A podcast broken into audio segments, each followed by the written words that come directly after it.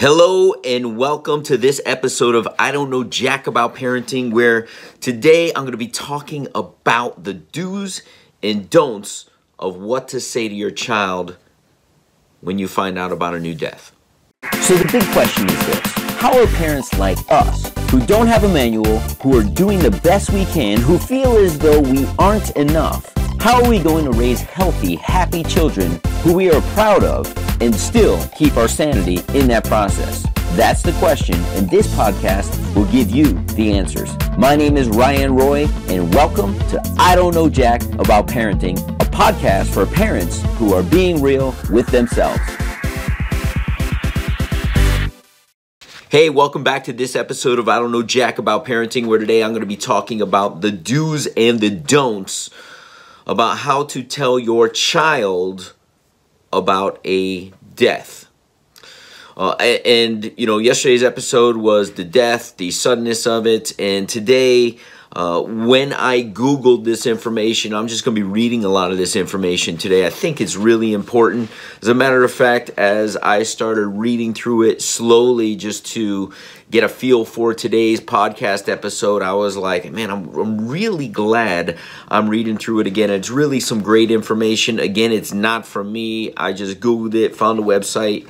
You will find something if you ever encounter this, but I just want to plant that seed for you that there are resources out there.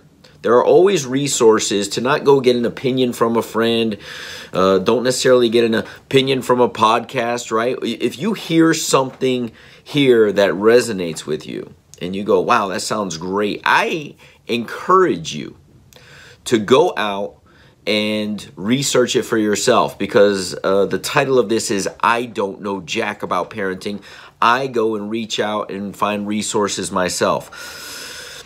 So, these provided these tips that I'm going to share with you. First, I'm going to hit you with the do's. These are things that should be done when approaching a child with a loss in the family or someone close. So, number one is tell the truth about what happened immediately um, or right away, as it's described here and the truth gives an explanation to your uh, to your tears, right? Uh, mom, dad, whomever sharing this, maybe walking around. Uh, our energy, children pick up on energy. And if our energy is low, our energy is changed simply because we're feel, feeling sorrow, sorrowful, if that's a word. It is, uh, I think. And if we're feeling that way, it comes across in our energy. We're down, we're kind of maybe lethargic, we're not at our best, and kids pick up on that. So if you tell them the truth and they see what's going on with your pain, um, being open and emotional could help your child learn how to mourn themselves. It's okay to cry, it's okay to be down because you lost somebody. So uh, that was the first one just tell them the truth um, right away. Number two is be prepared for a variety of emotional responses. Everybody mourns differently. Realize that however you approach this subject, your child may be upset or perhaps even angry at this loss. Accept your child's emotional reactions. You will have time to address things again after your child's had time to process the initial trauma you know, and, and it's it's interesting. So our loss is uh, one of my son's best friend's moms, and he's spending some time with his friend. Right, they're uh, back in school. It's a new normal, which is not normal yet. Um, and as I was talking to my son just last night, and, and he's been a, had a few upset days. And i said does this have anything to do with what's going on with your friend? And he's like i don't think so. But as we started talking and, and i said well how's he handling it? He says dad you know people just won't leave him alone. And then people keep talking about it and it's really making me angry so listen, he didn't think it had any, his emotion didn't have anything to do with what's going on, but yet he's mad that people are bothering his friend when his friend just wants normalcy. People are coming up to his friend in school, and it's it's affecting my son because he just wants him to have as much normalcy as possible. And I asked him, I said, Do you talk to him? And his response was, No, we don't really talk about this. He's my friend. We just play. We, we want to have, we just want to have fun, Dad. So I think it's it's wearing on him. That's the way he's kind of dealing with it, right? From the outside looking in and seeing how it's affecting his friends. So you know, I don't know jack about parenting, but I know it's important to ask our kids questions. Um, and as I'm asking him some questions, I'm getting to the meat of why he's been uh, not his own normal the last few days. Number three was important for me. Uh, I think it was important for my wife, and, and I think it'll be highly important for you because it's very simple, but there are some can be harsh words. Make sure you use the words died or dead. Many find using these words uncomfortable and prefer phrases like passed away, lost, crossed over, or even went to sleep. But research shows that using realistic words to describe death helps the grieving process. Here's another good one. Share the information in doses. Gauge what your child can handle by giving them information in small bits at a time. You'll know what more to do based on the questions that your child's asking or not asking. If your child has no questions, very little response, maybe they're still processing. Allow them time to process and let them know it's okay to ask questions later. It will serve you. This was the exact conversation we had with our son. He had almost no immediate reaction. Several hours later, I asked him if he had any questions. He had a couple. It wasn't until several days later that the questions started flowing, um, and they were very natural. So allow them their process. Don't try to feed them information that they may not be able to comprehend or are ready to receive. Number five. I love this list because it's almost everything happened. Um, and and and I read it. Maybe it sunk in subconsciously, but these things naturally happened when we had the conversation the next morning after briefly. And and, and I skimmed this list. Said be comfortable saying I don't know. That's number five. Having all the answers is never easy, especially during a time of such heartache. It's helpful to tell your child that you may not know certain things like how did this person pass away? What happens to them at the funeral home? What made this person, you know, depending on how they passed, uh, you know, run down the street, you know, and get hit by a car? What what happened? And all these are unanswerable questions. So I don't know is a perfectly good response to those questions if that's the legit answer. And I and I said to him, you know, ask us questions. But we may not know all the answers, but that doesn't mean you that you can't ask. And I will answer them to the best of your ability. We're not going to hide anything from you. We are just going to answer what we know. And honestly, mom and dad just don't know a lot right now. Number six was very um, healing for uh, some people surrounding us. Cry, cry together, cry often. It's healthy and it's healing. Um,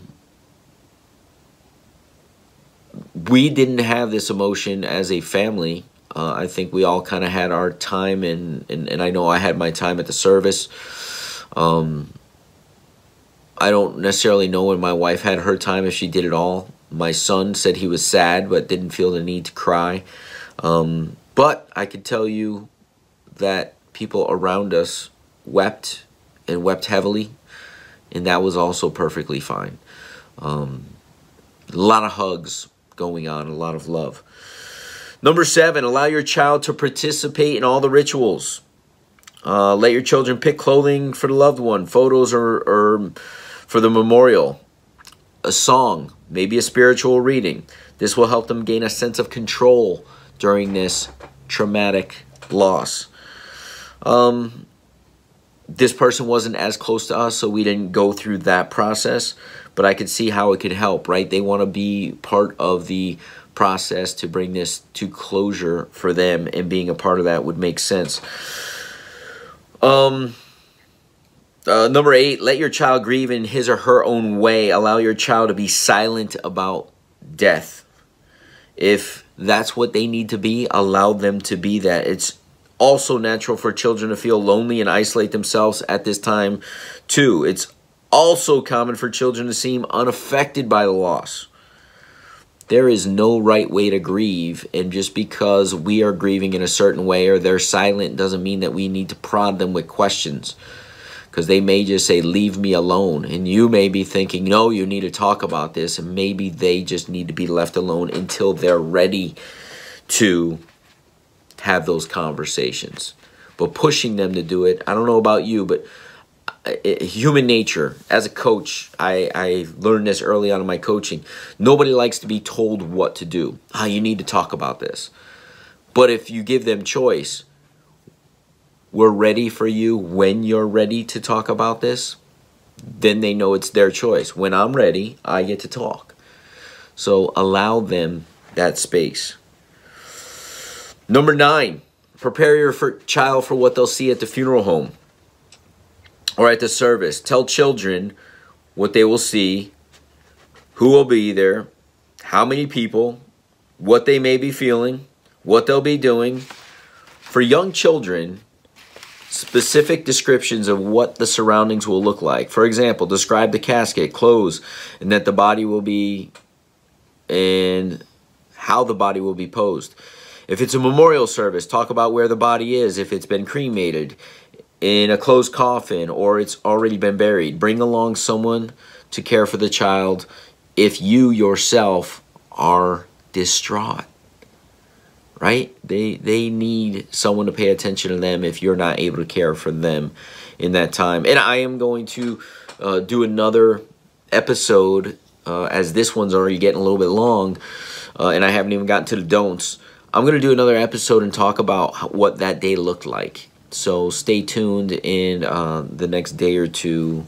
I think tomorrow's episode, uh, just a little um, prelude to it is going to be uh, the questions that he asked and where those questions happened because I think it's relevant.